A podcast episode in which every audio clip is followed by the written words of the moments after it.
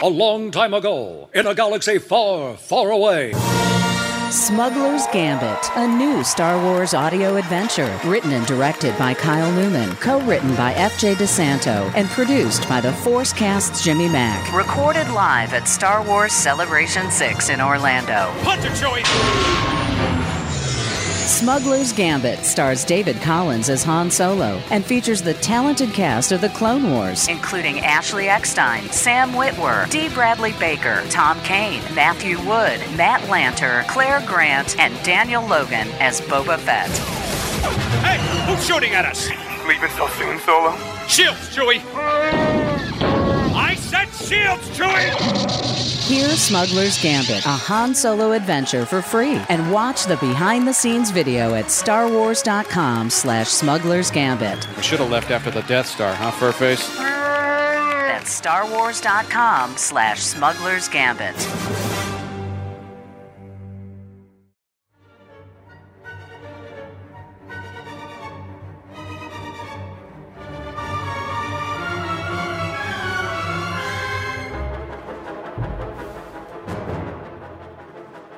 Hello there, Obi-Wan Kenobi here, and you're listening to Frontlines, the Clone Wars podcast, brought to you by StarWarsDaily.com.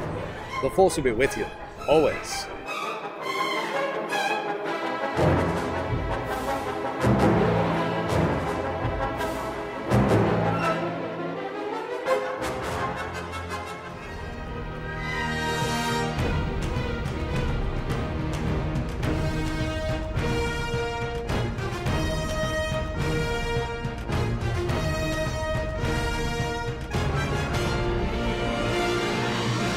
A long time ago, in a galaxy far, far away, the Galactic Republic, confederacy of independent systems, and various mercenary factions vie for control of the galaxy in a seemingly never-ending conflict known as the Clone Wars.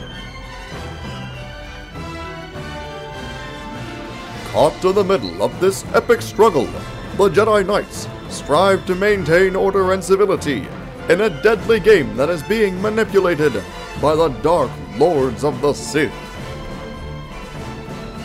From the war-torn front lines, Michael Cohen, Matthew Krenke, and their dedicated team of analysts emerge as voices of truth and stability in these dark and deceptive times.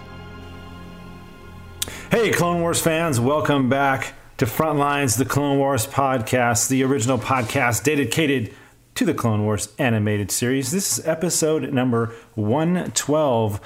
For the episode, A Sunny Day in the Void, my name is Matt the Crankster Cranky, and joining me, if I can get him away from that brand new 55-inch television, high def, if I can pull him away for a few minutes, Mike, are you there? I am. You know, okay. You know what's more worrisome right now is that Man of Steel trailer that just dropped this morning. I know. Yeah. It is incredible. So I'm just going to commandeer the podcast for the next hour and talk about Superman. So yeah, no, I won't do that to you guys. But I mean, geez, it's Christmas, and every year at Christmas, there's usually a couple movies that come out that are pretty high profile movies. We got The Hobbit coming at the end of this week, right? And with it, we've got a new Star Trek Into Darkness full trailer. The trailer that was released about a week ago, maybe 2 weeks ago, was just a teaser trailer, if you can believe that, because there was a lot of cool stuff in that. And then we got a new poster for Superman, for Man of Steel, and then the trailer was released early today. And so this is that time of year when we get all the geek stuff. So. Oh, yeah. The teases of the coming summer ridiculousness. Yeah. I mean, there's other trailers that have dropped as well. Lone Ranger. The Lone Ranger was today as well. Right. We got that M. Night Shyamalan. Will Smith, yeah. Yeah, which just looks atrocious. What happened to that guy, man? Oh, man? You know what? I loved a lot of his movies, and then the last few have just been like, holy crap, what's up with this guy? It's weird. M. Night Shyamalan Ding Dong, I don't know. Sixth Sense is obviously his best known one, and then And then Unbreakable, I think, is a great movie. And then Signs, I really love Signs. Like I did too. And a lot of people were bagging on it. Yeah, it does. It really does. The twist at the end's a little bit silly, but yeah, I mean, after The Village, and then The Happening, and then what he did to Avatar. We're talking Avatar: The Last Airbender, not Avatar: Giant Blue Cats. Right. Man, after that, it's hard to believe that anybody would let him even make a movie, much less that he'd be making a movie with arguably the biggest box office draw of the last, 15, 20 years with Will Smith, right? But it's funny because the trailer is very heavy on Will Smith, but the movie is going to be very, very light on Will Smith, I think. It's going to be more focused on his son. So right there, that tells you not going to be a good movie. And I don't have any hate for his son. I enjoyed the new Karate Kid, but yeah, oh man, stay away from that stinker. Well, hey, that's my prediction right now. And they're talking like, you know, he's in the running for Star Wars. It's like, oh man, I don't think so. Yeah, no, far from it. Kathleen Kennedy is a smart, she's smart not going to cookie, and she would not touch him with a. Man, 300 a 10-foot vibro staff or something. I don't know. Yeah. Well, yeah. As much as we'd like to continue talking about some of these trailers and stuff, I guess we got to talk some Star Wars, man. So let's head on to the news. Welcome. I have been expecting you. This is just the beginning. This is where the fun begins. Join us or die. Our meeting was not a coincidence. I'm glad you're here to tell us these things.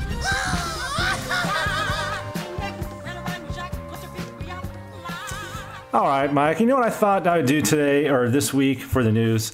I just thought I'd get a little fun with this, and I'm calling it this week's I Want to Be in the Star Wars Sequel Trilogy part of the news today, because it seems like over the last month, everybody has to put their 2 cents in about, I want to be in the new Star Wars movie. And it's almost like people, and we'll get to these, some of these that are okay, like, let's just start with the first one.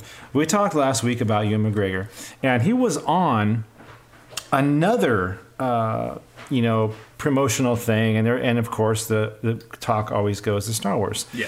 So, here's what he had to say, and actually, he has so in the middle here. He has some pretty good comments, and just take a listen to this real quick, and we'll talk about it. I have to ask you because, as you know, there are Star Wars fans who are really, really, really serious Star Wars fans, and there has been talk that there will be a 7, 8, 9. So, has anybody approached you? Have you heard anything about whether you might be in Star Wars 7? No, I was told by my friends at Lucasfilm the day before it was announced that George had sold Lucasfilm to Disney. And so they gave me a heads up about that, which was nice of them. And I sent him an email wishing him well, and, with what he goes on to do. I don't know what that is, but I wished him luck with that. And then they also let me know that Disney were planning to make the 3 remaining stories. And I'd always known that there were 9 stories. I remember that from when I was a kid, I guess, hearing him talk about that, George. And he's certainly something that we talked about from time to time. But he always told me that he wouldn't make the final 3 stories because he felt then that it would take so long, his career would only really be the Star Wars, which is a huge legacy anyway. But he felt like he had other things he wanted to do. So I don't know whether they're going to need me for them or not. I've got no idea.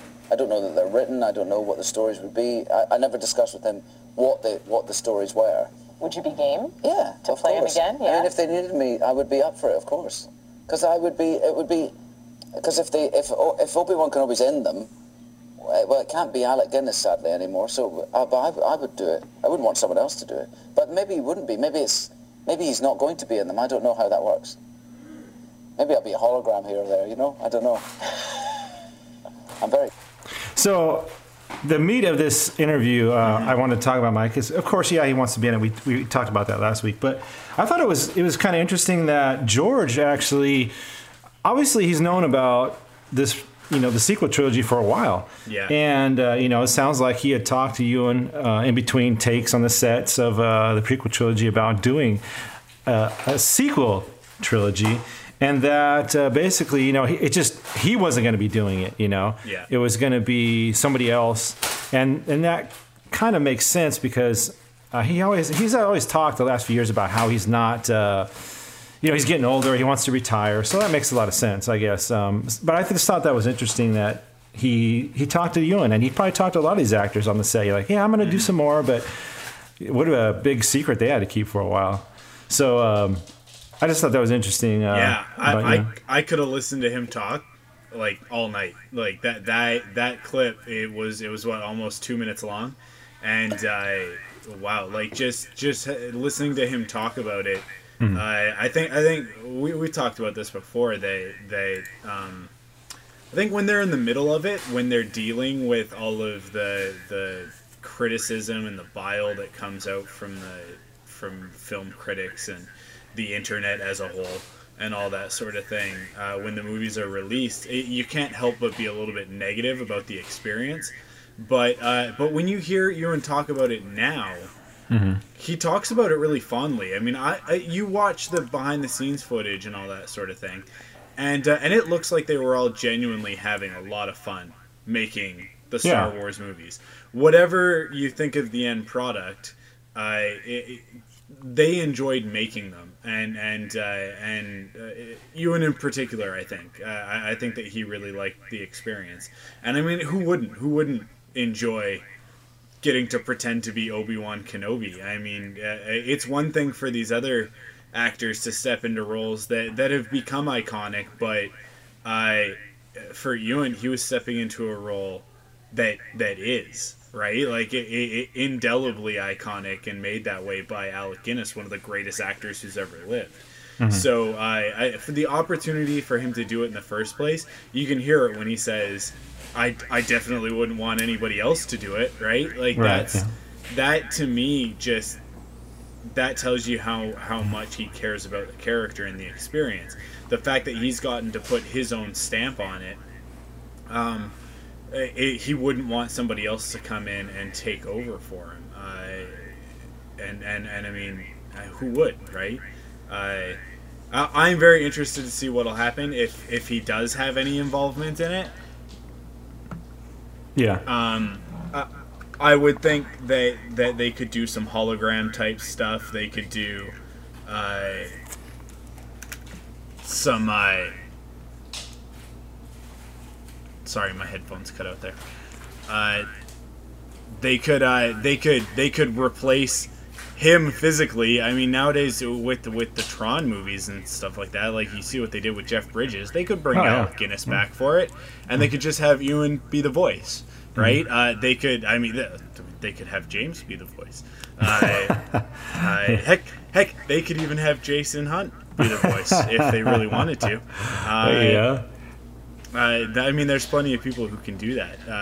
But I think there's an opportunity there for them to bring him back, and I would love to see it. The bigger stretch, I think, is more so the next person on the list. That's Samuel L. Jaxxon. He wants back in. I read this earlier today, and I was a little bit floored by this. Like I don't blame him. It's exactly the same thing like we just talked about with Ewan and Obi-Wan Kenobi. I mean, you're Mace Windu. Who wouldn't want to be Mace Windu again, right? But, well, did you see, like, you know, I'm not a big Mace Windu fan. Let's start off with that. And here's another thing that I don't like, that Jackson came in and said, yeah, I would love to be in your Star Wars movie. So George brings him in, and then he starts starts saying, well, I want a purple lightsaber. Yeah. You know, like, almost like, I'm not going to do it unless you give me a purple lightsaber. And he kind of caved into that, and I was just like, no, it's red. It's red, green, and blue. You know, there's no purple. Come on. Yeah. Well, unless they had opened it up. I mean, my thing with the purple is that he is the only one with a purple one. Mm-hmm. And I feel like it's a little bit too meta. You know what I mean? Like, every time we see it, it kind of takes me out of it a little bit because nobody else has a different colored lightsaber, right? Everybody else is stuck within the confines of those three. But then Mace gets a purple lightsaber, so you know that it's not because he's Mace Windu, it's because he's Samuel L. Jackson, and because he convinced different, George Lucas to give him a purple lightsaber. And I mean, like, I would be fine with it if in Attack of the Clones we had seen yellow lightsabers and orange lightsabers and, like, sort of all of the colors, like we had seen, you know, maybe a little bit more variety. We do get a little bit of it with the Clone Wars. If you watch Ahsoka's lightsabers, one of them is green, but then the other one, her Shoto, is actually almost a yellowy green. And in some instances, Yoda's lightsaber has been hued sort of a yellowy green. It's not always that bright, vibrant green like Luke's saber from Return of the Jedi. So, I don't know. It was one of those things where up until Return of the Jedi, there were only red and blue, right? And then with Return of the Jedi, we find out that there's green, and then from then on, okay, there can be green lightsabers. But with Mace Windu, he gets a purple one, but nobody else gets a purple one. And for me, it's like, well, that's you're kind of bending the rules a little bit there to make him special, make him more special than he is. Like, I'm with you in that, like, I don't particularly dislike Mace Windu as a character, but I don't think there's a lot going on there. I think there's a lot more going on in the expanded universe for him that makes people like the character. But if you just base it on the movies, he's actually really dry and stale. Yeah, and it says he's widely cited as one of the best parts of the prequel trilogy, and I'm like, well, not for me he wasn't, but maybe I think for you know, John Q. Public, the fact that Samuel L. Jackson is in the prequels, I think that is a thing that people point to and go, well, at least we got to see Samuel L. Jackson be hardcore, you know, and they'll use all their expletives and all that sort of thing when describing Samuel L. Jackson. But to be perfectly honest, okay, like, I'm going through the prequels right now with my in-laws because Crystal's stepdad has actually never seen the prequels and doesn't really, like, isn't super familiar with the original trilogy. So we're going through the prequels right now. We just watched episode 1 a couple weeks ago, and we just watched episode 2 this past Sunday, and I mean, first off, watching them again and watching them in Blu-ray and watching episode 2 on my 55-inch, I don't know what people are talking about. I don't know where they get off saying that they're not good movies. Episode 1 has its issues, and if it were up to me, I would change a lot of it and rewrite some elements to make it a little bit more of what I would personally want to see.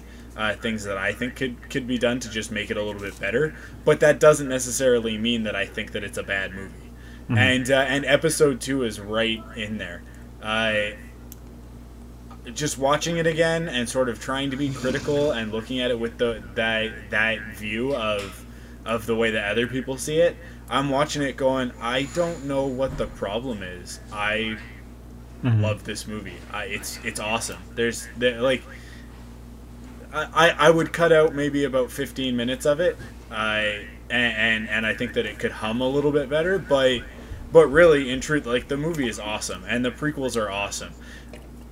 In my opinion, one of the weakest parts of the prequels is Mace Windu.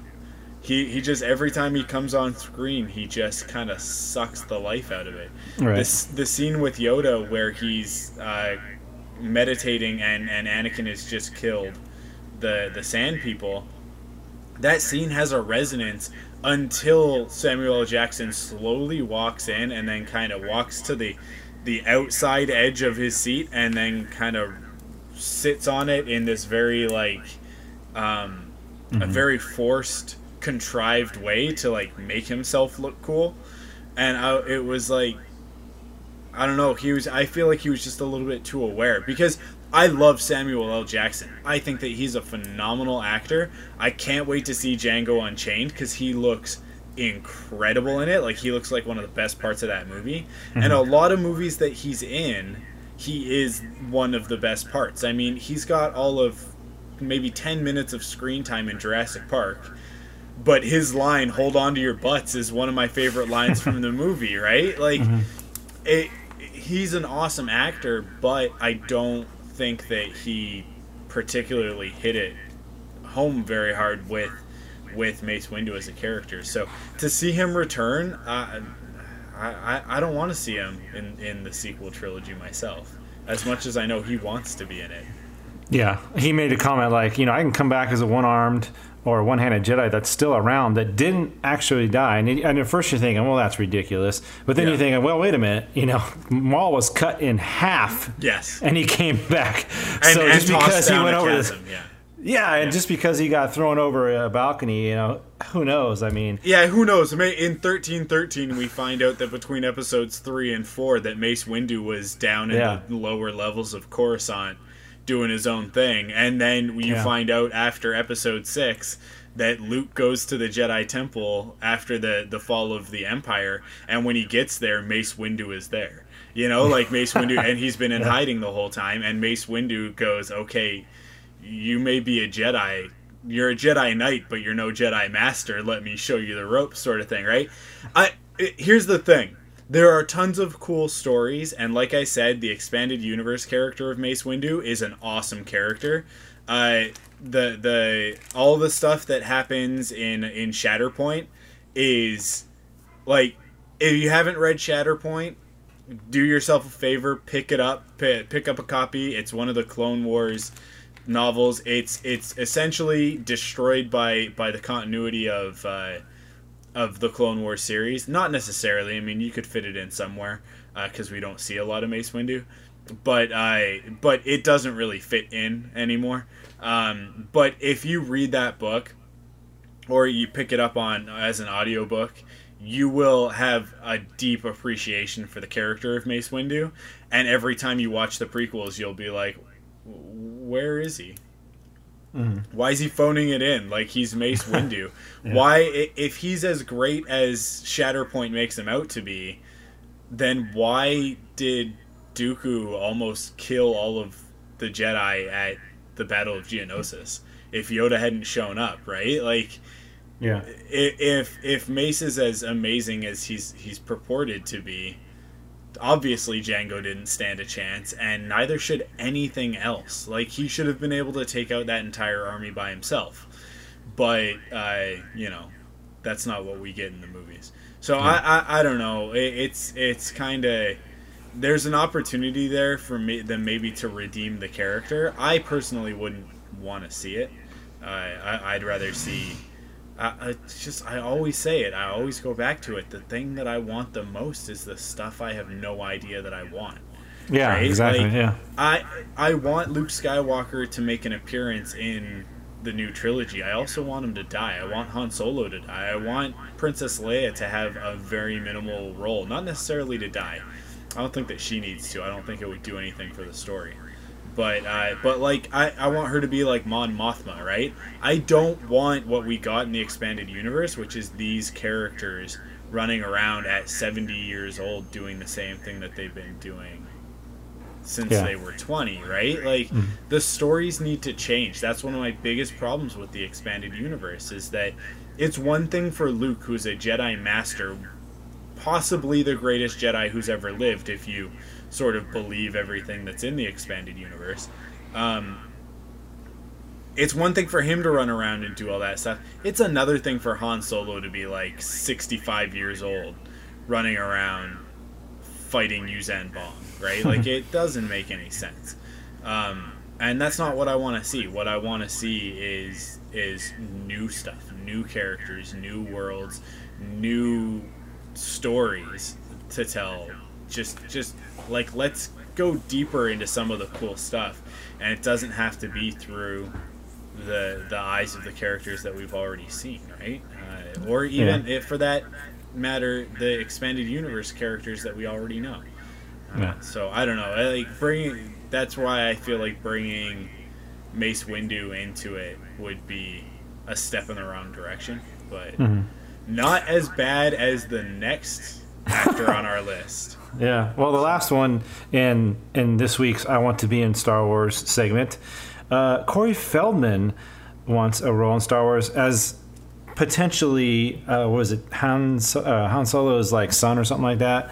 And I'm just like, this is where what I talked about in the beginning, Mike, where it's just like, anybody that's in Hollywood that hasn't really been doing anything, it's like, hey, I'm going to go tell TMZ that I want to be in Star Wars. And that's going to, you know, it's going to blow up because everybody wants to know any tidbit about Star Wars right now. Yeah. So no matter who you are, you know, Gary Coleman, he's going to say something. Yeah. You know, Robert Pattinson, you know, where's Todd Bridges at nowadays? Where's, you know, who else? Name any 80s actor that hasn't done anything in a while. Yeah. I want to be in Star Wars. Stop it, okay? Just stop it. We don't want any more of this. Go back to what you were doing. Go back to your Goonies, which is kind of cool to hear about. Anyway, go back to your Goonies reunion or whatever the heck it is. Yeah. Stay out of Star Wars, okay? You know, there's one thing that I would like to see Corey Feldman do, and that is reprise his role as Donatello the Ninja Turtle. The Ninja Turtle. Donatello. I would have loved it if, I mean, they got Sean Astin and Jason Biggs on as Leonardo and Raphael on the new series. And Rob Paulsen is Donatello, and he had previously done Raphael, and he's doing a great job. I mean, I don't think I've shied away from the subject. That new Ninja Turtle show is awesome. It's my favorite show on TV right now. Mm-hmm. But I would have loved for Corey Feldman to have been the voice of Donatello. Yeah. On the new Ninja Turtle series, and I don't know if they approached him and he, you know, kind of acted like it was beneath him.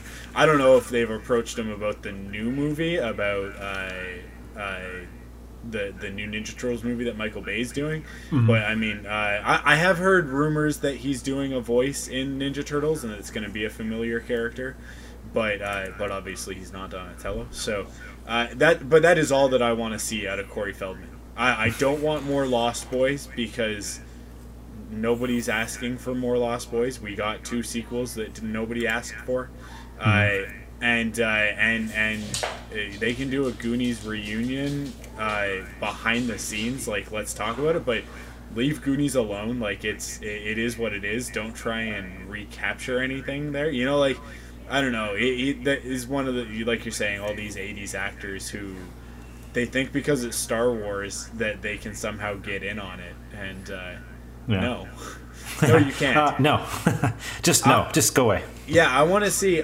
some of the new Hollywood taking their shot at this, just like we got with the prequel trilogy, right?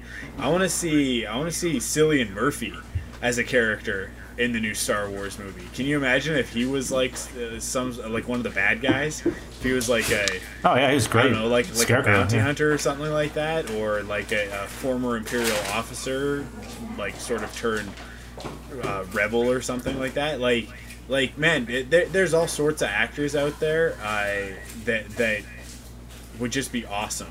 That would just be great. And there's all sorts of actors that have been acting for a long time that it's like, throw them in a Star Wars movie. Put Jeff Bridges in a Star Wars movie. Put the dude in there, come on. Yeah, the fact that he wasn't in any of the prequels, even, like, he could have been a voice of one of the something or others, you know? Like just get some of these other... Put Bill Murray in Star Wars. There is a long list of people who should be in the next 3 Star Wars movies, and Corey Feldman is sadly not on the list at all. Yeah, no. No, well, you know what? I'm sure we're going to get a lot more over the coming years, but... it's not just over yet. It's just funny, yeah. It's just funny. Well, I guess we got to talk about this week's episode of The Clone Wars, so I guess we'll head on now. You ready? Yeah, let's do it. All right. Something is stirring in the underworld.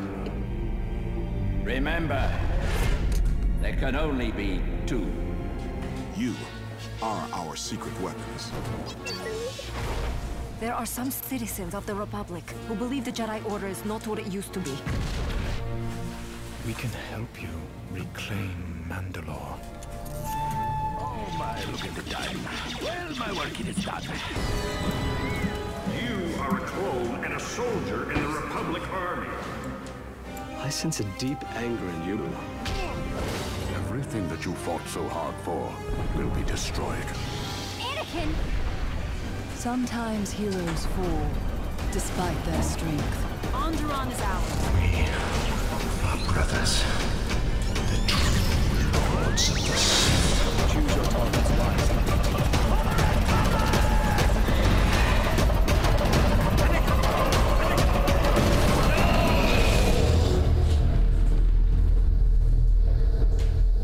All right, and I'll start us off with a sunny day in the void. Under the guidance of Colonel Meebur Gascon, the droids succeed in stealing a crucial encryption module. Now, the Colonel and his droid squad must return the module to the Jedi Temple to crack a separatist code detailing the impending terror plot against the Republic. As D-Squad completes its repair work on M5BZ, a warning light flashes on the ship's navicomputer. It is heading directly into a comet storm. Gascon orders WAC 47 to drop the ship out of hyperspace. As they come out of light speed, Gascon and D-Squad find themselves in the middle of the comet storm. WAC 47 tries to weave a safe path amid the enormous hunks of ice careening through space, but an impact with a comet fragment knocks the shuttle's power out. So, Mike, we are right where we left off. D-Squad, they're on their way back. They got the chip reading thing. You know, and here's Gascon. He still has a tiny problem with, you know, his D squad. He's still treating them, you know, he doesn't have the respect for him yet, or still, you know, he's still treating them like crap or whatever. And he calls BZ his command center instead of, you know, instead of calling him BZ or whatever. So, yeah. But some interesting stuff coming up as far as visually. This episode was the most interesting I've ever seen because it goes from the space stuff, which is really cool, to this bizarre, like, piece of paper that's put up against the screen, and then the actors. It's almost like a green screen without. Yeah. It was an orange screen, and that was it. It was weird, but I guess we'll get there. I'm sure you guys have comments, but go ahead. Yeah. WAC 47 halts the ship while the astromechs head outside to enact emergency repairs. R2, QT, C4, and the newly refurbished BZ cling tenaciously to the shuttle via their magnetized rollers. They re-establish auxiliary power, but it's not enough to get the sublight drives moving. WAC redistributes power to the primary motivators, coaxing the engines back to life as a particularly dense cluster of ice approaches. So this, for me, there were two things in this episode, and we'll talk about one of them later. But there were two things that stood out to me in this episode as cool and worth our time. One of them was this. One of them was the idea that these astromechs, this is what they're built to do, right? Yeah. They're built to repair things, to plot hyperdrive courses, to pilot ships. And here we see them in action doing their thing, and you begin to understand why an astromech is built the way it's built with that design, and why they're not human shaped like a protocol droid is, or Geonosian shaped as battle droids are. Like they're not, they don't have that bipedal design to them. They have this weird. The weird swivel on two legs and that third leg that comes out. And the reason why they're designed this way is because they're built to go onto the exterior of a ship and make repairs. Mm-hmm. That's the point of an astromech droid. Like that's one of their primary functions. That and as navigation, co-piloting, and targeting when you're in something like a fighter.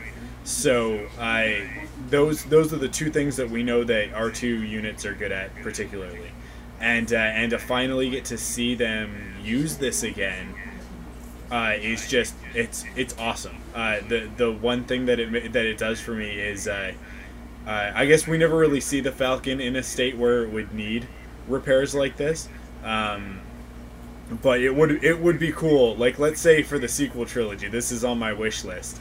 To see R2 pop out to the exterior of the Falcon in this way, to like go up through the hatch that Lando goes through to rescue Luke, like he pops up through that hatch and goes onto the outside of the ship while it's flying through space, and R2 starts making repairs to the Falcon while it's flying. That would be epically cool. And it's one of the only places in this episode where we see R2 be the hero that we know he is, right? The rest of the episode, we pretty much focus on Wack and Gascon, and I don't know if that's the right choice myself. You know, yeah.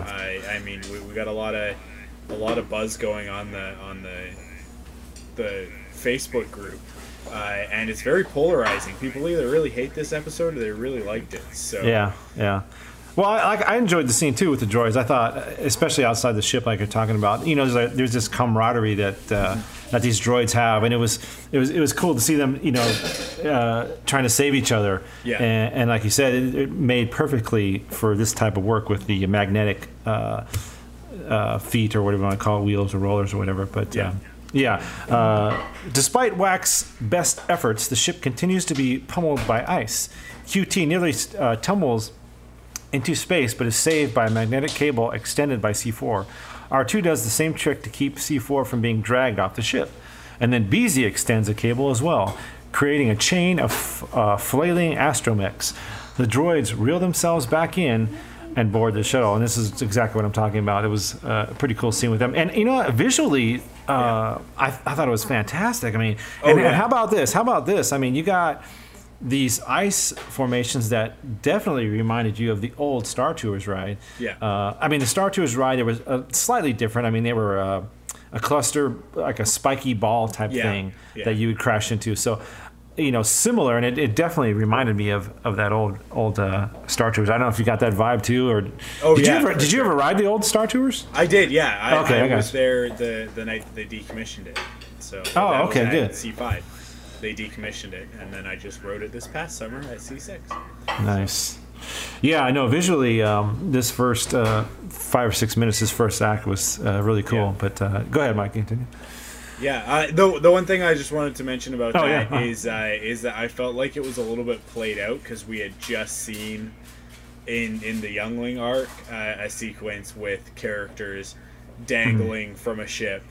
And, creating the daisy chain sort of thing, right? So I was like, really, you guys, like twice in one season, particularly back to back? 2 arcs in a row. Yeah, it seems a little bit like with these characters that they don't really know what to do with them, because I feel like in the instance of the Younglings, it didn't make any sense in the context of the story. It was just something to do, right? It was just a set piece to have. And with this one, it made a lot more sense. One of them had to get knocked off of the ship, but they didn't want to kill one of them, right? I don't know. These 2 arcs feel very, they feel very childish, and it feels almost like they're reeling back on some of the more brutal stuff that they've done in seasons past, because we definitely had the one major death in the Onderon arc, but, I mean, I don't know. If you go back to season 1 and 2, new characters don't last very long, you know? And BZ definitely got taken out in last episode, but then they just put him back together, and he was fine, right? And he's a droid, so, I mean, I guess it's a little bit of a different situation. And with the kids, it's not like you can kill one of the kids. But even there, they take out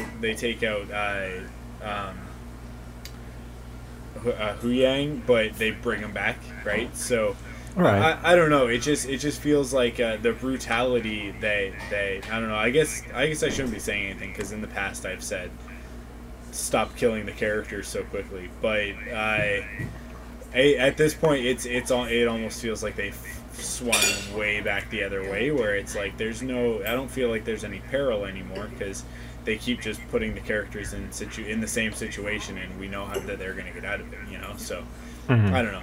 That's just my 2 cents. Go ahead. With the stabilizer destroyed, the shuttle streaks out of the comet storm and towards a featureless planet.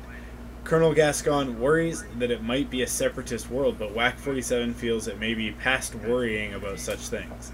He holds the shuttle as steady as he can as he punches it into the atmosphere. Trailing smoke, the shuttle traces a dark line across the orange sky of the strange world before plowing into its chalky white surface. The droids and Colonel Gascon collect themselves after the crash. R2 picks up the fallen encryption module and safely stows it within his trunk. The crew emerges from the shuttle surrounded by an empty expanse of featureless landscape. Stark, white ground dominated by an orange sky. R2-D2 can find no information on the planet other than its name, Abafar. With the absence of data, Gascon wants to develop a recon plan, but R2 trundles ahead into the wastes, and the other astromechs follow him. There's no time to lose on this crucial mission. Gascon races after insubordinate droids, hitching a ride inside BZ. Well, this is a fine mess you mechs got us into. Look at this. All the database says is Abafar, information on planet Void. Don't be absurd. We can't just go rushing off like fools into this void. We need to stay put. Consider all the facts, and then I'll draw up a reconnaissance plan, and we can... Hey! Where are you going, soldier? He says we have to finish our mission. Hey! Where did you get that? That is classified material! I will not stand for insubordination. Do not worry, Colonel. I can lead the mission from here and return the module. Maybe they'll give me a promotion. So, Mike, after the commercial break, D-Squad is now on this planet Abafar. Mm-hmm. And like I said earlier, visually something that I don't think we've ever seen before. Correct me if I'm wrong, but this contrast, mm-hmm. This orange, it's like I said, it's almost like an orange screen, and this dirty white, like he says, dirty white chalky surface. It's just like void. It's just like no detail at all. Yeah, it was wild. And in this particular scene, it kind of reminded me of A New Hope when R2 and C-3PO they land on Tatooine, and R2's he has a mission, he's got a plan, and he's going. And it's almost like here, He's got a mission to plan, and the rest of the astromechs are going to follow him. So it kind of a little bit reminded me of A New Hope. But what's up with this? This is crazy, huh? The rest of this episode is this wild, orange backdrop. Yeah. With half of it's orange, half of it's the white chalky surface. It's just it was bizarre, wasn't it? Something we've never seen before. Obviously, they're going for something. They're going for something just totally out of the box. Yeah, which is fine. It's definitely a different look, and the I don't know. I didn't enjoy this episode as a whole. The individual aspects of it, I don't have a problem with. I don't mind that they're on this barren planet. Like I think it's kind of a cool idea that mm-hmm. they've landed on a planet that just has nothing on it. It's got an atmosphere, but that's it. And for the most part, you're walking around going, is there anything here? Anything at all? And then at the end of which makes the end of the episode interesting, right? Because you go like, well, if there's creatures here, then, then they must have some sort of a food source and some sort of, they must get water from somewhere. Mm-hmm. And that sort of thing. But I just feel like we spent way too long just beating it into our heads that Gascon is not a good leader and that he's going to lose it, right? Mm-hmm. It's just by the time that it starts to happen, you're like, okay, just get there already. We get it.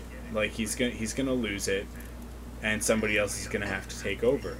And it should be R2, it just, you get it, you sort of, from the moment that they land and he's starting to lose it in the beginning, you're like, right.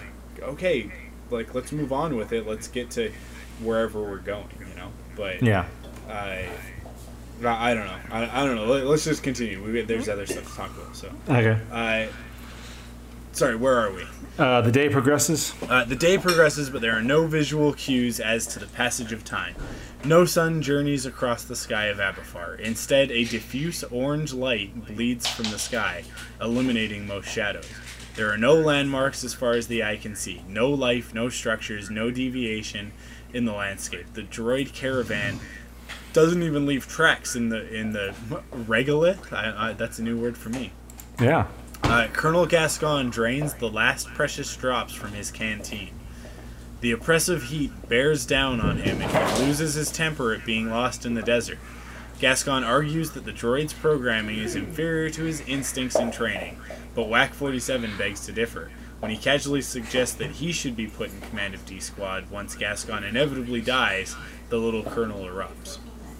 And I'll just say one thing, you know, it was bizarre as far as the landscape, but I did notice that there was just contrast of how detailed the animators were, you know, with the droids, and you know, they had this dirty, weathered look, and even Gascon, you can just tell it was a dirty, hot, you know, sweaty type planet, and they really convey that through the animation there, and it just set against this plain background. It was just wild, you know. So I do have to give him some props for the amazing detail of that. But Gascon's temper boils over when R2-D2 points out that they are approaching a crashed vessel. Assuming that D-Squad has marched in a circle, Gaston starts breaking down until he realizes the ship is ancient, maybe hundreds of years old. Found amidst the wreckage is the remains of the pilot, who seemingly died as a result of staying with the ship. Forlorn, the tiny colonel loses the will to continue and descends into a ranting despair. The droids decide to begin voting for a new leader. WAC 47 and R2-D2 each want the role. So, Mike, I have to ask you, did you hear about that could be Jackson that was dead, the carcass there? Did you hear that? No, I didn't. You didn't? I didn't. I'll have to go back. Is that where'd you hear that from? It's just been on, like, the you know, the Star Wars sites and the web and all that. I think I saw it on Twitter or something like that. I just thought it was interesting because of the flight suit, apparently. Yeah. Is supposed to look like Jackson. So I was like, dang. The dude hasn't made an appearance and he's already dead. I'm just bringing up StarWars.com and I'm going to take a look. And maybe there it is right there. Yeah, I think you're right. Oh my goodness. That kills me. Unidentified alien skeleton design illustration, but... Man, he's got the buck teeth. Like, it's obviously like a rabbit-like skull. And then, the flight suit is looking an awful lot like Jackson. It totally is. It totally is. That's totally what it's supposed to be. Yeah. That kills me. I'm not okay with that. That's not okay. That's not cool. Yeah, wait, we haven't seen him yet. He's already, wow. Yeah, that's not cool. Undo. I don't believe it. I don't believe it. You don't have to believe it, of course, yeah. It's not him. It might be one of his kind or something like that, but that's not Jaxxon, because I still want to see that character. I know you do. That was the one. You're the Star Wars comics back in the day, that was like that was one of the things with the Star Wars Marvel comics that always, for some reason, just resonated with me, and obviously other people, because... We ended up with the cartoon series Bucky O'Hare, right? Which was a green rabbit in a flight suit. Well, he was kind of in like an admiral's costume, but it was in space. He was in space, and he was a green rabbit with a blaster. So, you know, I think somebody else read those comics and was like, I want to see that character. But man, I've been hoping that we could see Jaxxon in the Clone Wars at some point, that they could use that character and bring him into the continuity, but this is not what I was hoping for. That's really upsetting to me. Man, now I hate this episode. Now I'm against this episode. Now I see why everybody else is so upset. Oh, that's funny. Gascon, meanwhile, thinks he spots something on the horizon. He scrambles toward the mirage, which dissipates before his eyes. Instead of salvation, Gascon finds his discarded canteen, proving that D-Squad has indeed been going in circles. Gascon loses it, reduced to a cackling fit of madness and existential crisis. There has to be something out there! Show me a sign! A glimmer of hope!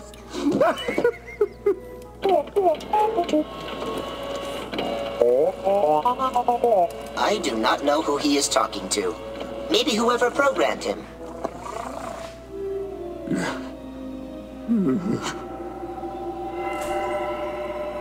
Oh, there!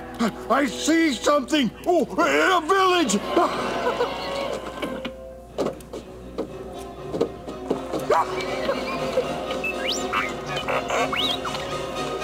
What are you waiting for? We're saved!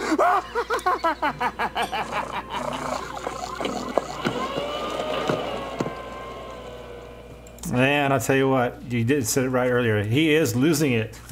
Gascon, yeah. I mean, you can obviously tell now that he came from the cushiness of a war room and not on the battlefield, or not. It's not even a battlefield. I mean, you're just walking across this crazy desert planet. But yeah, he's definitely losing his mind, like you said earlier, Mike.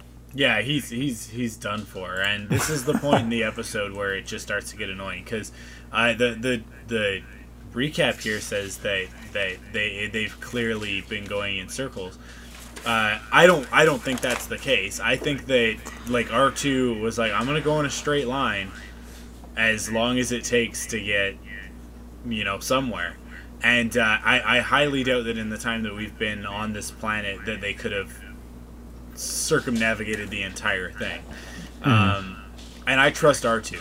If R2 says he's going in a straight line, he's going in a straight line, right? And there's three other astromechs that are all built for navigation saying the same thing. So, I think they get to that ship, and he's like, oh, we've been going in a circle because this is our ship. And they get to it, and it's not their ship. And then he turns around, and he runs back in the other direction, and yeah, he ends up back at their water bottle. But I think then R2 is like, well, I'm just going to pick another direction and start going, like... And he, and in a second, like, they just go, and I don't think that they were going in a circle at all. I think that Gascon has just lost it.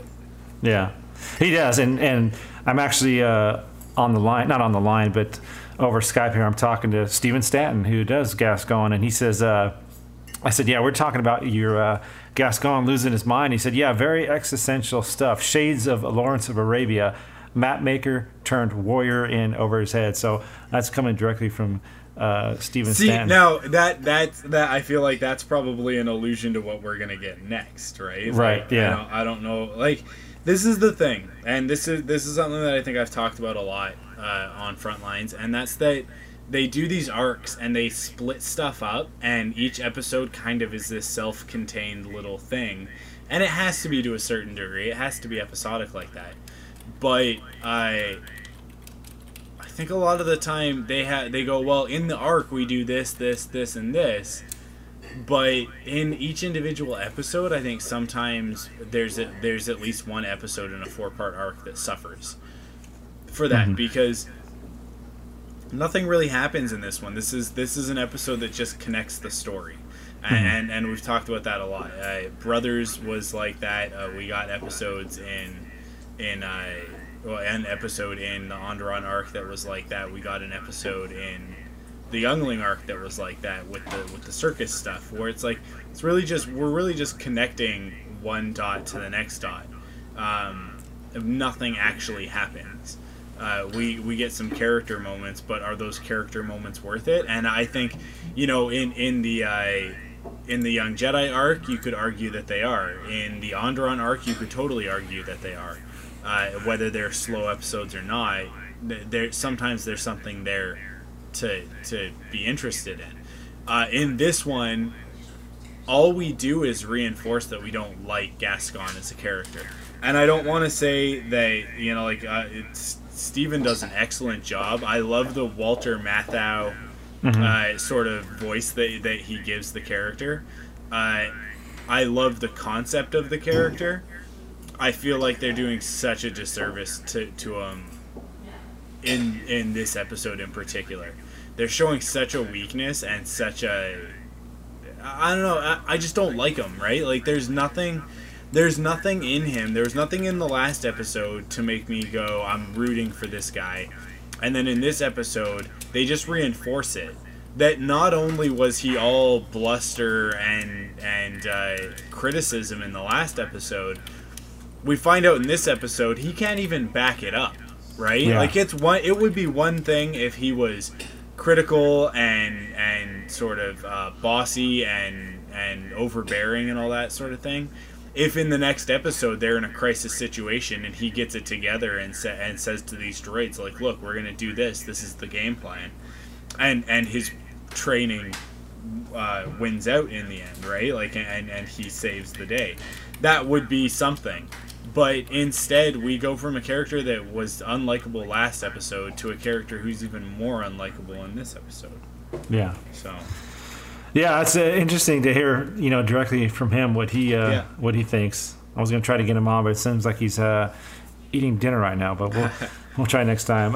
Let's see. I'll continue. Wack 47 refuses to accept R2-D2 as his commander and stays put as R2 leads the rest of D Squad into the void. This leaves Wack 47 and Gascon alone in the emptiness. Wack 47's refusal to give up gives Gascon reason to change his thinking. He was trained to seek out rational solutions, something seemingly impossible in the madness of the void. And I forgot to mention a little bit earlier, but these two kind of have this, how did I write it down? They have this programming versus, thinking outside the box, or however you want to call it, and the difference between the two. Training, that's what it was. Training and programming. So, and they have this back and forth with each other, and Gascon tries to tell Wack, that training is better because of this. You can think outside the box and this and that. And then here's Wack. He's saying, well, isn't all that training you do, isn't that just programming? They just keep constantly training on the same thing over and over again, how to deal with something. Isn't that the same thing? So that was kind of a little interesting play of words and stuff going on there. So it kind of continues here, and it finally comes to the, Gascon realizes that, I need to change the way I think, and he starts to come around again. So he kind of loses it, and then he's back again. He comes right back. Yeah, so, yeah. Again, this, like we've already talked about, this is one of those episodes, I'm ready to see some lightsabers come out. I'm ready to see some action, but it's going to be a little while. So Go ahead, Mac. The ground starts to shake and a rumble rolls in from the endless horizon. Wack 47 and Gascon watch with surprise as a stampede of hundreds of bird-like creatures approach. The colonel realizes that salvation lies not in his training or Wack 47's programming, but rather on natural instinct. He and Wack 47 each leap onto the back of two passing creatures, riding with the flock as the creatures approach a city and its life-giving reservoirs. So I really liked the reference in here. It's a visual reference to Jurassic Park. Huge. Yeah, right in your face. To the Gallimimus scene. Yeah, I thought it was pretty great. It was maybe it was just the despair of being stuck in that desert with them for so long that anything at all I found interesting. But yeah, I really liked it. I thought that it was a cool nod to Jurassic Park. The one that we didn't need to get hit over the head with. It was really subtle, but really strong at the same time. So. Yeah, it was directly right out of. I mean, just the way they moved. The way the pack moved, it just it was almost like they almost did a shot for shot, like they were watching it and animated the same way. Really, really clever animation there. And Gascon realizes that obviously these creatures have an instinct and they're going to know where to go. They're either going to go for food or water or shelter or something like that. So he starts thinking again, not programming, of course. But just thinking irrationally on what to do. So the city carved out of the surface is Pon's Aura. Gascon and Wack 47 are surprised to see the rest of D Squad already there. Gascon is pleased to realize he has a second chance to complete his mission. Out of gratitude, Gascon promotes Wack 47 to the rank of corporal. Wack 47, content with his new title, begins to bark orders at the rest of D Squad. The astromechs, bemused by the situation, R2 still holds the encryption module after all, which is most important. Head into the city, ready for the next phase of their adventure. You said, Colonel. Tell you what, Wack. Why don't you get the squad ready to roll? I've got a second chance to complete this mission, and I intend to take advantage of it. After I rehydrate myself. That'll be all, Corporal. Corporal? Yes, sir. The squad will be ready to roll. Attention! Front and center, soldiers! I want us ready to roll. Pronto! Pronto! That is corporal whack to you, soldier, and I will not tolerate insubordination.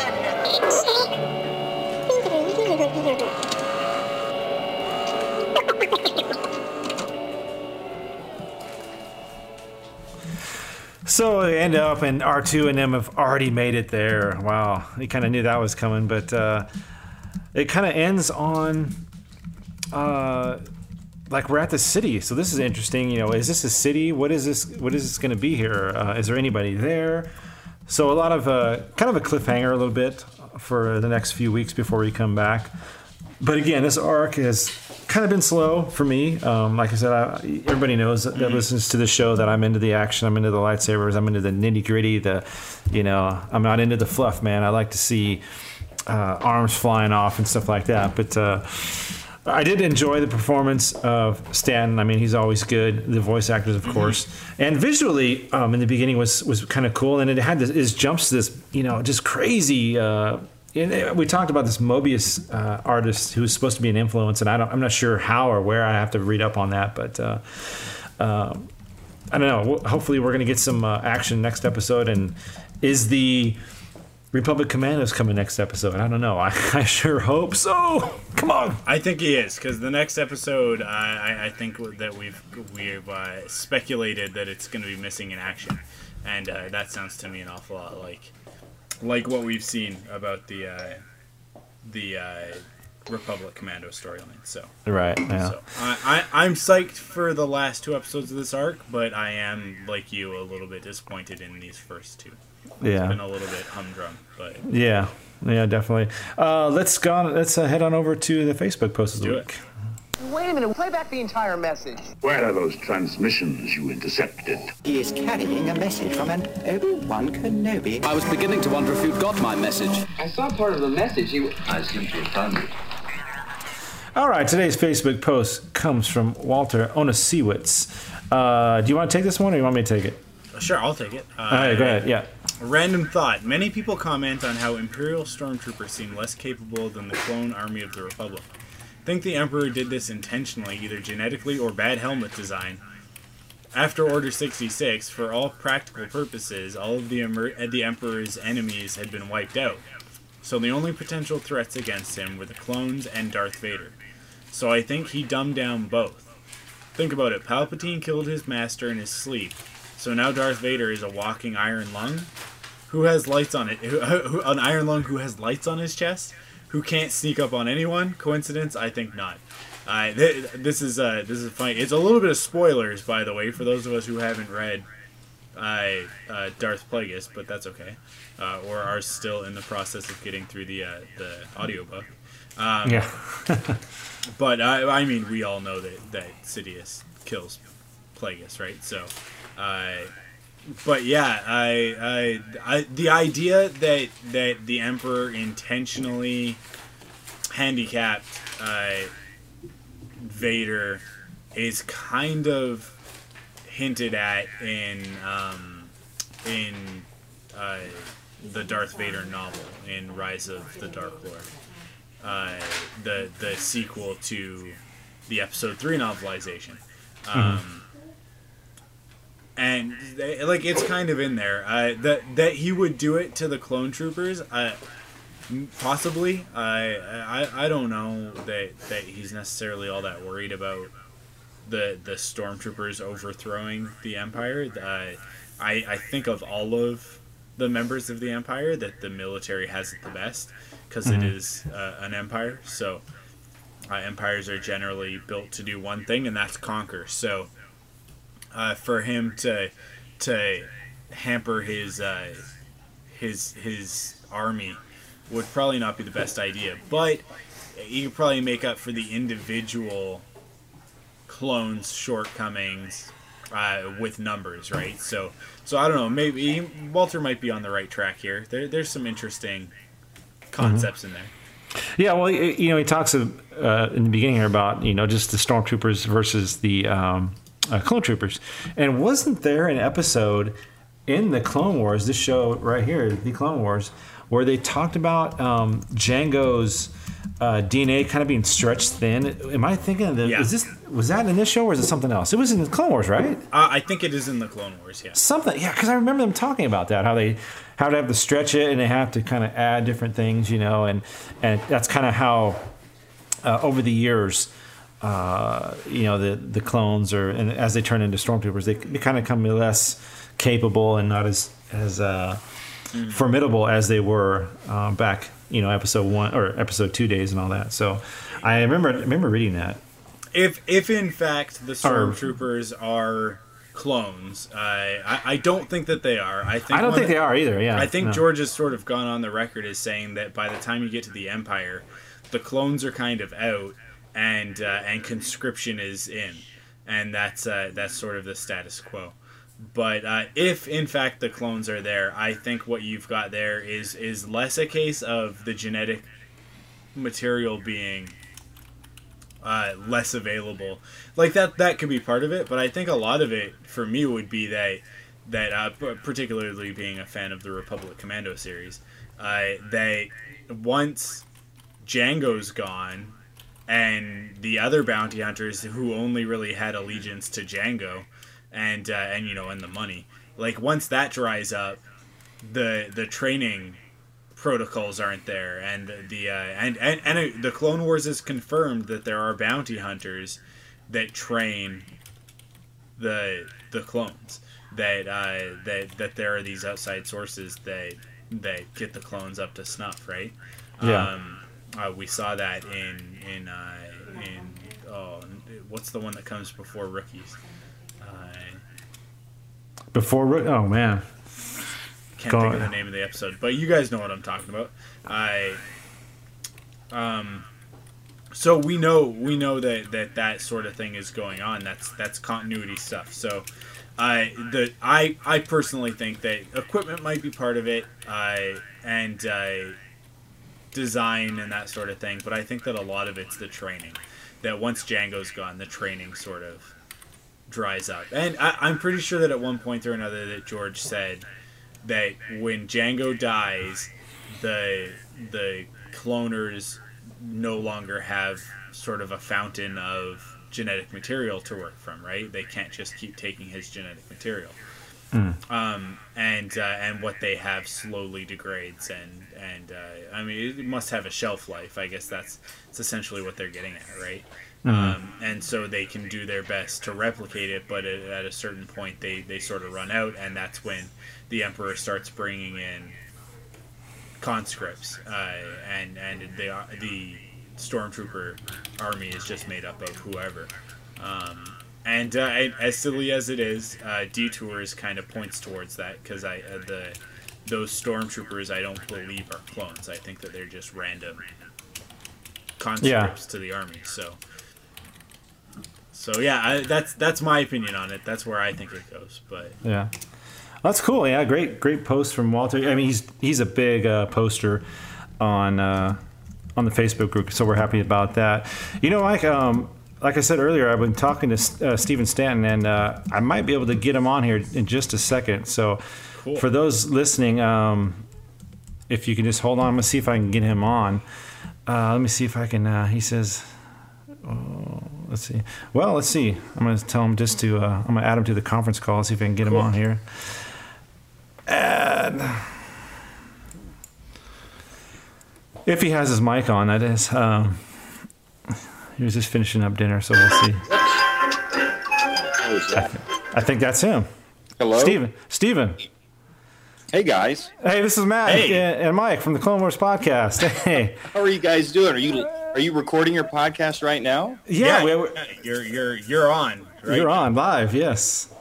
That's Yeah, we just finished up talking about the episode, and we have this little Facebook thing we do with our listeners. But we were just kind of finishing up, but we just got you for just a minute or two. We wanted to get your thoughts on. We were just talking about Gascon and this crazy ride he's on. You know, he's crazy at one minute, then he comes back, and you were just mentioning to us that how this existential and the Lawrence of Arabia reference. Can you kind of go into that a little bit? Yes. Well, Colonel Meebur Gascon is very similar to that other great heroic figure in Earth history, T.E. Lawrence. So, I think definitely in that episode there's some similarities of the sort of map maker turned warrior, kind of like in over his head, cross the, you know, the devil's anvil of a desert kind of a thing, and him losing his mind or getting close to losing his mind.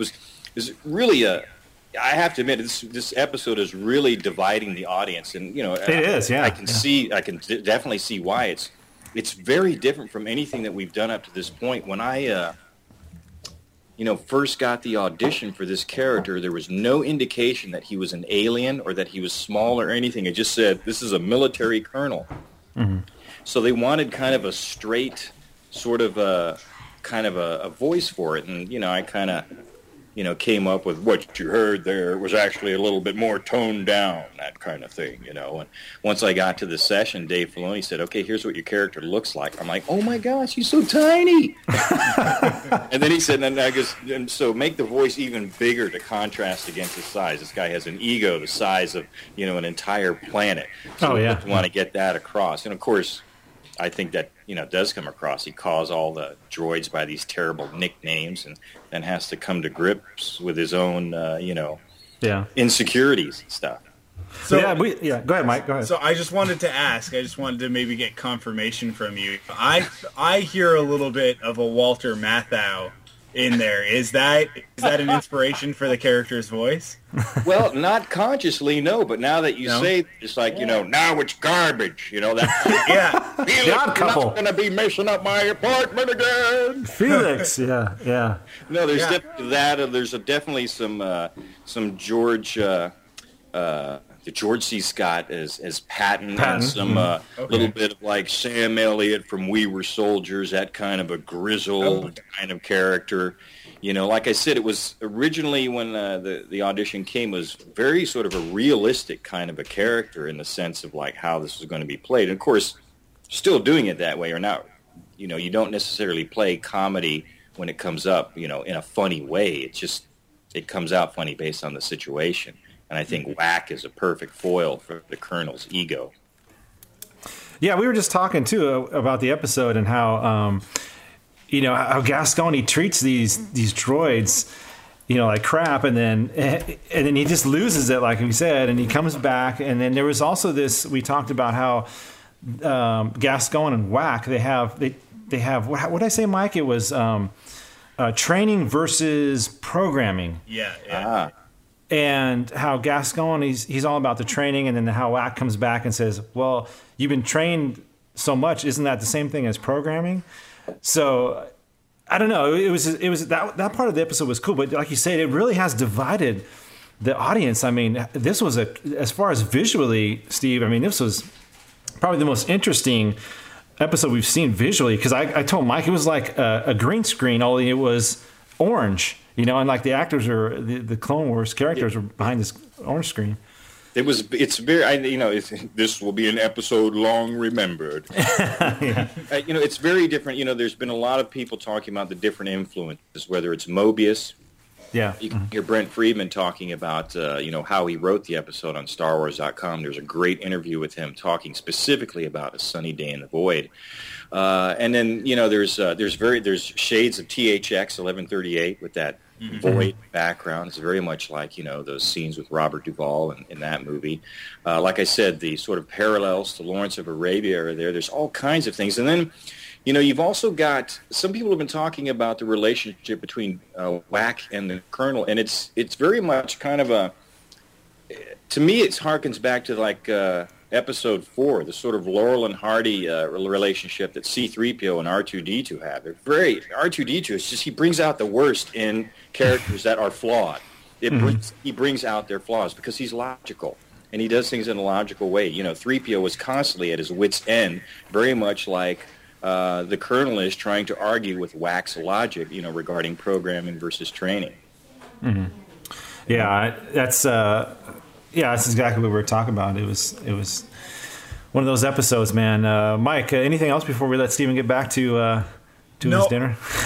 I'll just say that I'm sort of falling on the side of not particularly enjoying the last two episodes as much as I want to, and I think that one of the reasons why is to and I'm not just saying this because you're on right now. I've been saying this last week and this week.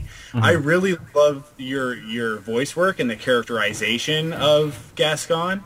I don't particularly like the direction that they've taken him in. I feel like there's likable stuff in the character, particularly in your voice work, and that sort of like you were talking about Patton and Sam Elliott, and I mentioned Walter Matthau, and like this sort of that familiarity of the voice, mm-hmm.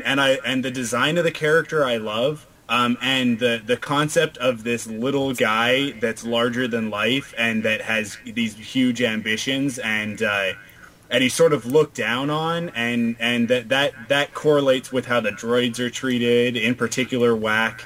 I think there's a lot of really cool stuff there, and I just feel like there's a lot of missed opportunities. And in this last episode in particular, your vocal performance was definitely there and was top notch, and we got what the character was going through.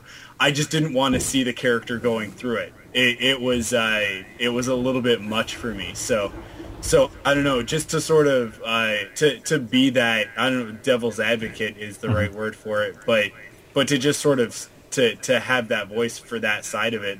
I think one of the reasons why people are disconnecting with this episode in particular is because of that. Is because we want to see the stuff in these characters that is a little bit more relatable, and maybe the question for you is in the next two episodes in this arc, will we maybe get to see a little bit more of that?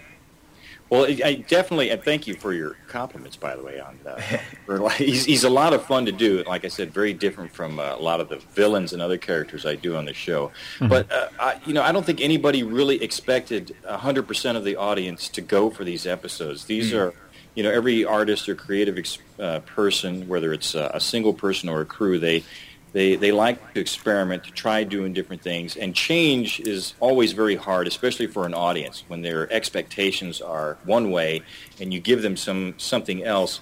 The beauty of having a series like the Clone Wars is that they have the opportunity to experiment and either succeed or fail based on whether or not the audience likes it or not.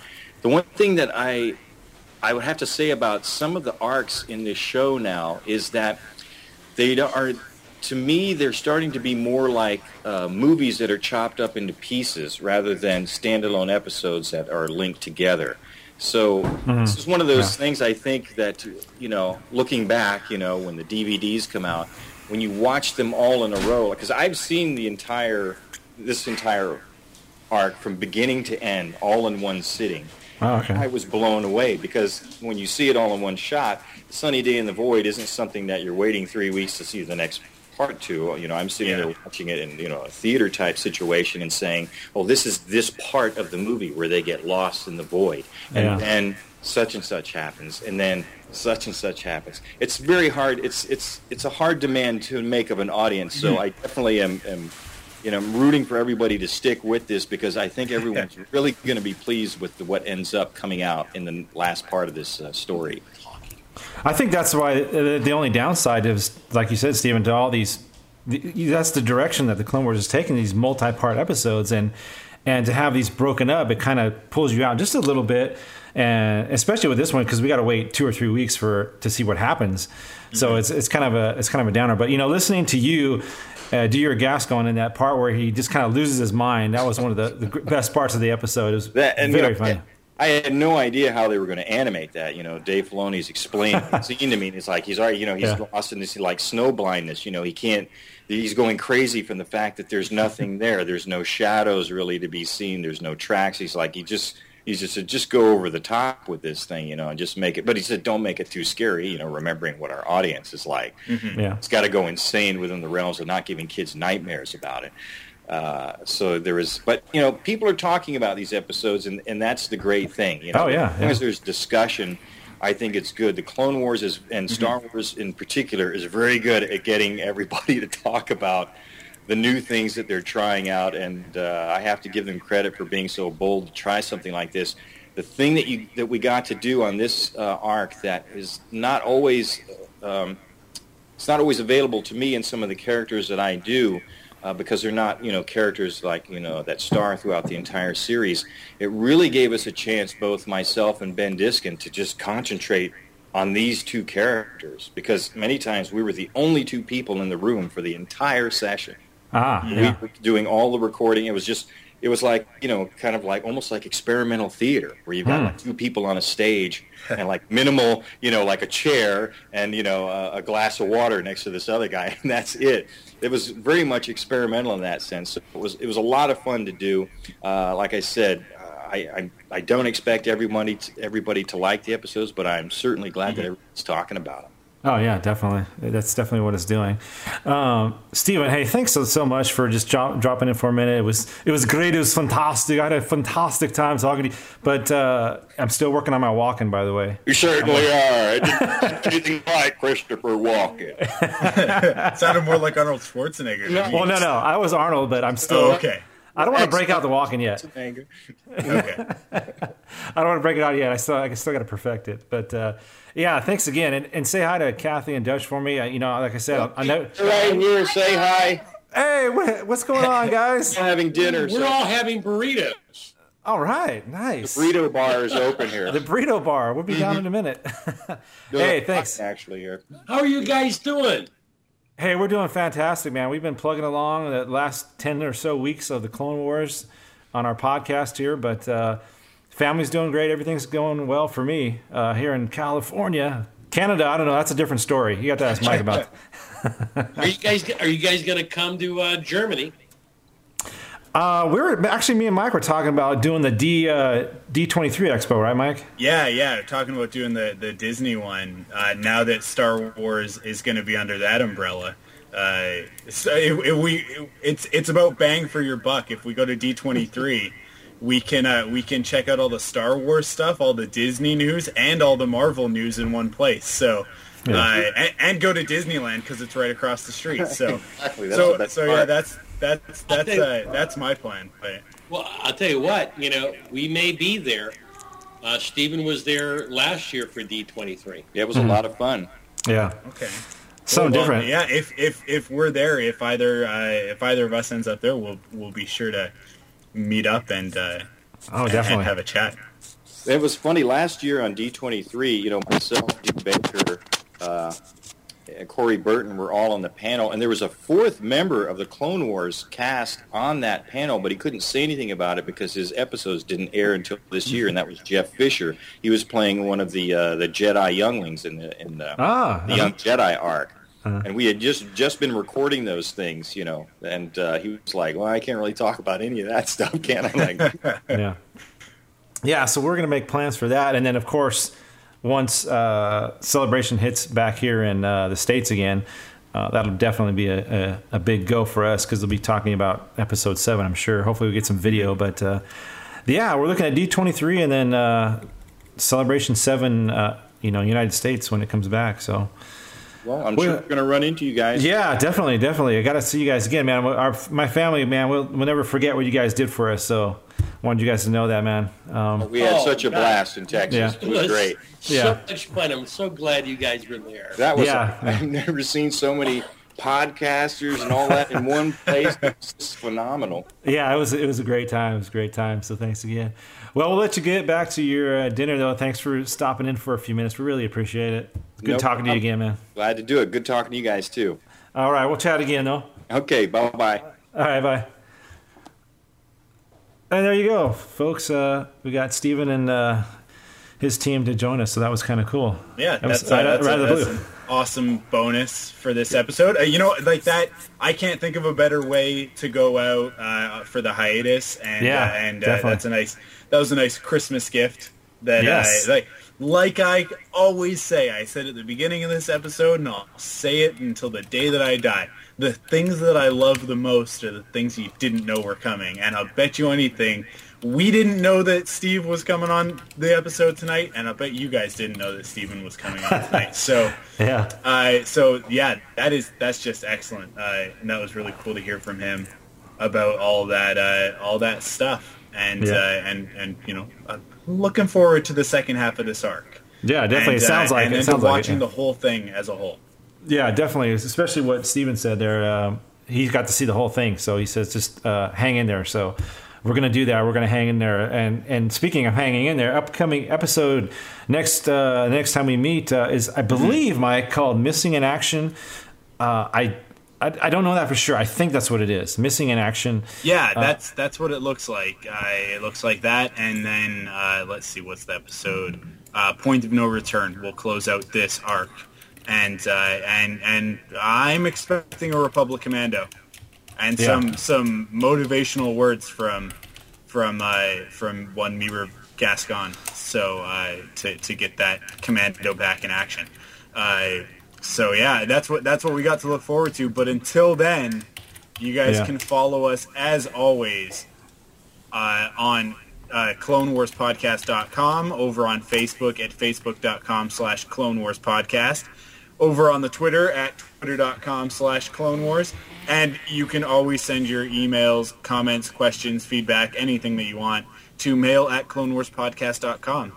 So thank you for listening. That about does it for us this week, and we will catch you guys. We'll catch you guys in a few weeks back on Frontlines of the Clone Wars Podcast. Yes, we'll see you guys in a couple of weeks.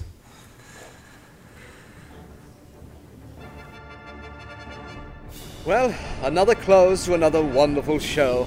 Obi-Wan Kenobi here, saying thank you for listening to Frontlines, the Clone Wars podcast, brought to you, of course, by StarWarsDaily.com. The Force is strong with you all, and it will be with you always.